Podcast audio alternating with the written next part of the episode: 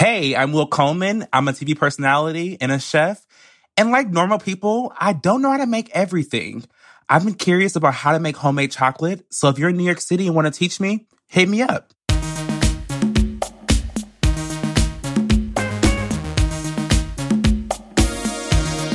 I'm Jesse Sparks, and this is The One Recipe, a podcast that turns to highly skilled chefs and dedicated home cooks with a big question in mind. What is their one?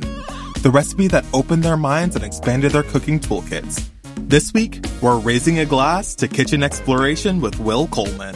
Will's a video host, recipe developer, writer, and the owner of a spice company called Bold by Will. He dreams up deeply comforting recipes for Food 52, The Today Show, Bon Appetit, and more. Will works on capturing the energy of both new and experienced home cooks and translates that into soon to be staple recipes. It's a reminder for us all not to get too stuck in our cooking ways.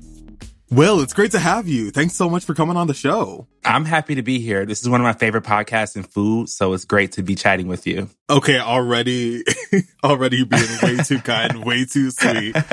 It's actually been a minute since we've had time to talk. I think the last time was when I was on your podcast and many years ago, many years ago. And now you've yes. been doing everything. I feel like I see you everywhere. You've been cooking on the Today Show. You've been contributing to Food 52 and you've also been launching a spice line. How has it been? How are you still staying sane? Yes, I am incredibly grateful to be touching so many platforms and food right now.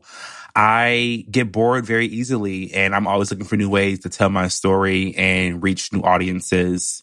So to be able to do just that is something that I couldn't be more grateful for. Always got to lead with gratitude. Yes. So how did you come to cooking and how would you kind of describe your cooking style?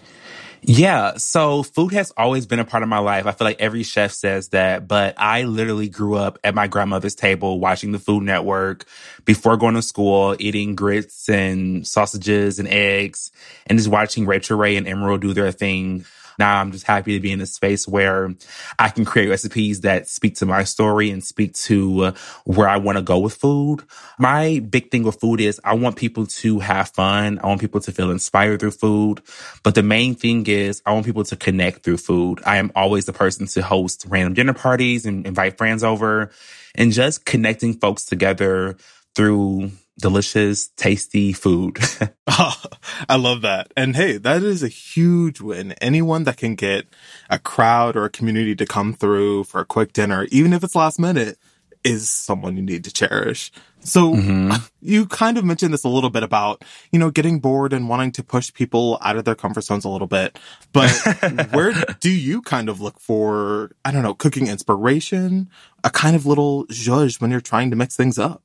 Absolutely. So all of my recipes really start with me looking back. I look back at the dishes that made me happiest during the most I can say greatest times. Um, and then when I want to pull something new to inspire these classic quintessential dishes within the black culture, I go to simple things such as reading cookbooks. I love doing researching and researching is also traveling.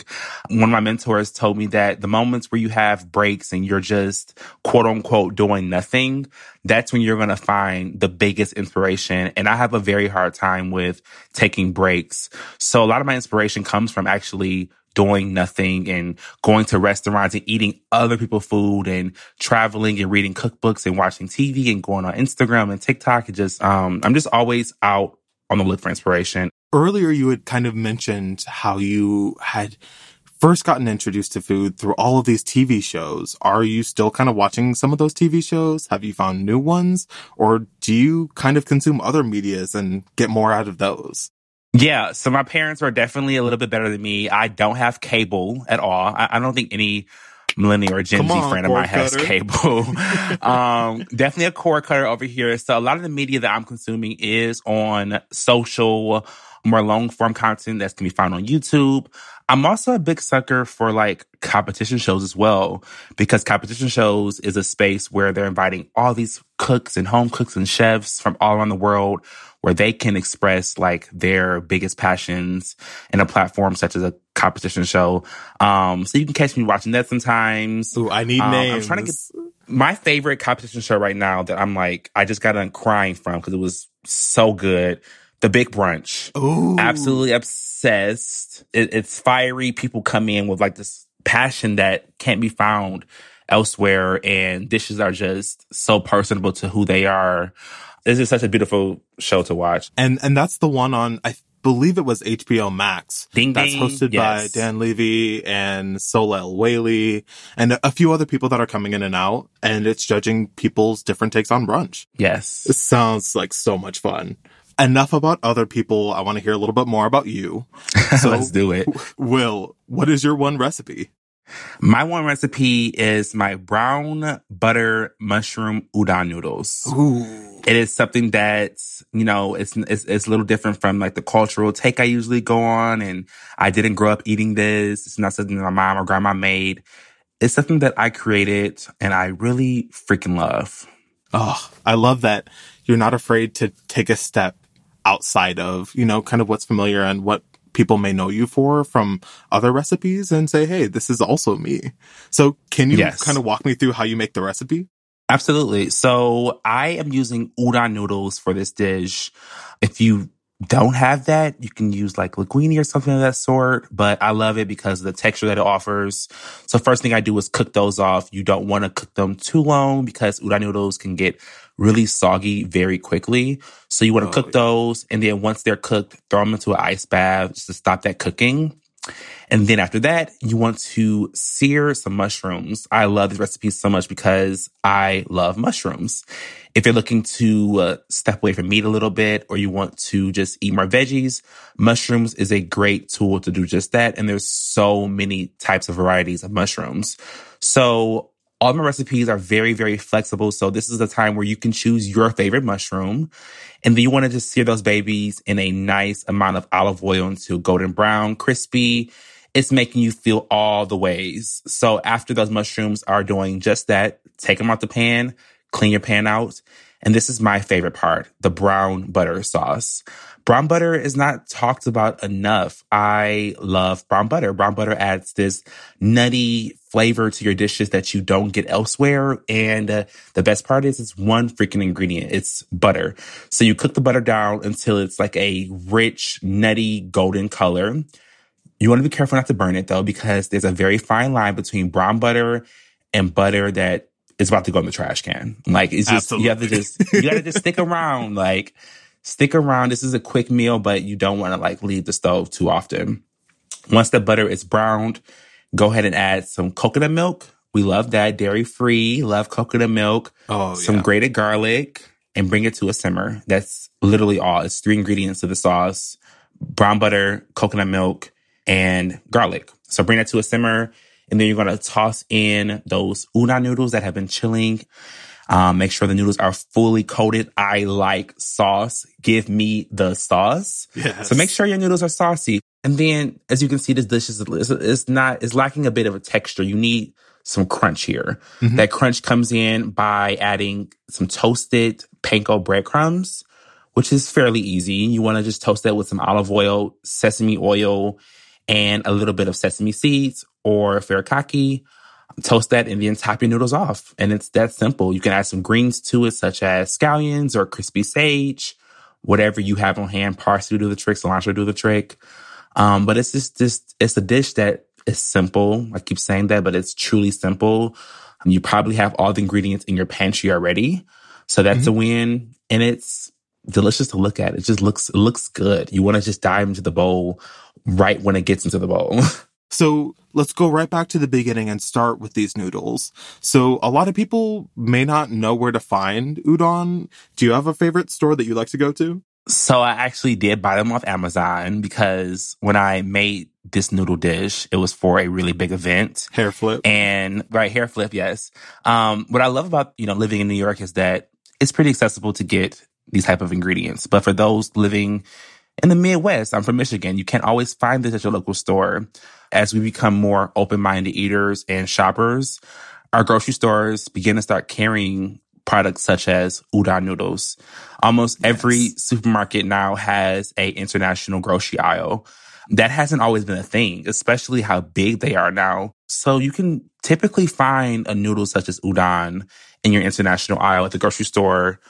But also, like I said, if you're like, don't press yourself to make this dish. If you really want to make it and you have linguine on hand, use a linguine. It's fine. Absolutely. It will always be okay with whatever riffs people have on Okay, hand. it's your kitchen. it's your kitchen. Do what you want to do. See, Will is reminding y'all to just love on yourselves a little bit. Give yourselves a little bit of flexibility. It'll all work out. So then after that, you had mentioned this delightful crunch that you have. Um, that's coming from the furikake. Can you kind of explain furikake to people who aren't familiar with it? So this is something that is fairly new to me as well. It's really just a blend of different types of sesame seeds. You have the white, the toasted, the black sesame seeds, all things you just need like when it comes to furikake. It's like a nice blend, a nice color. The one I have has lemon zest in it. So you can, it, it, sometimes it can get a little fun. It can have different flavors in it. And then also seaweed is a really big part in the furikake. It adds this umami, salty, kind of like fishy flavor to it. But it's a very well balanced seasoning that adds texture, um, adds flavor. I like buying ingredients that are multi-purposeful. I don't mm-hmm. want to buy just one ingredient that serves one purpose. So this is something that you can use literally on everything. It's also great in popcorn. It's also great mm. on just mm. rice plain. Like yes, listen, y'all. sushi bowl. You see the vision. You, popcorn you though. Let me do oh, that. Yeah, it's great. So one last thing, just to reiterate, just to clarify, if that brown butter goes burnt, you have to toss it, right? You have to toss it. And the reason why brown butter is not salvageable once it's burnt is because it has high amounts of milk fat solids. Yes. And that just doesn't do good when it, it gets burnt. So that's why I say the recipe is so simple that you have the affordability to stand over the stove instead of butter for, you know, that three to five minute mark to make sure that the butter doesn't get burnt. Um, you're not doing 50 other things. It's a very simple recipe. Yeah. And the most work for this recipe is going to be making sure the brown butter doesn't burn. And that's easy. All you got to do easy. is stand and stir a little bit, you know. And that's the hardest thing of the recipe. It's not, it's not hard. And for anyone who might be a little intimidated by all this suddenly complicated terminology, like what are the milk fat solids? How do I know if they're, if they're toasted enough? They're just the little brown bits that are going to start appearing at the bottom of the pan. You want them to be that golden rich brown, but you don't want them to go black. So the second they start turning really, really dark and start looking burnt, that's how you know it's time to toss it and start again. So just keep an yeah. eye on those solids and that'll be the indicator, right?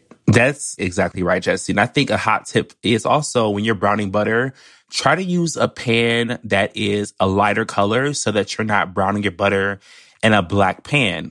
I mean, I can do it sometimes, but if you're like starting off, you're amateur to it, try to use like a white pan or like a light beige pan, just a lighter color that the brown butter is going to be so that you can easily spot when the butter is brown and you're not playing any guessing games. Yes. Absolutely. That's such a great tip and it's going to save so many people's butter sauces. Yes. Please don't forward. get scared about the brown butter. Do it. Do it.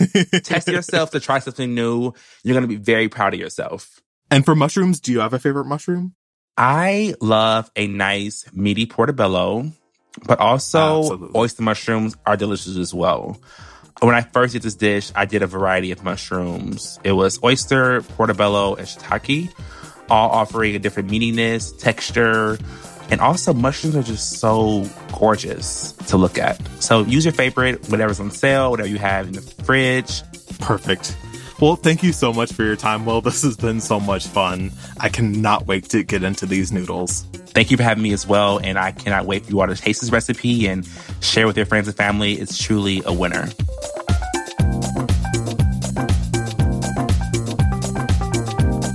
Will Coleman is a video host, recipe developer, and food stylist. You can find his recipe for brown butter mushroom udon noodles on Instagram at the.one.recipe and at theonerecipe.org. This week's episode was made for you by producer Erica Romero, associate producer Ren Farrell, technical director Alex Simpson, and digital producer James Napoli.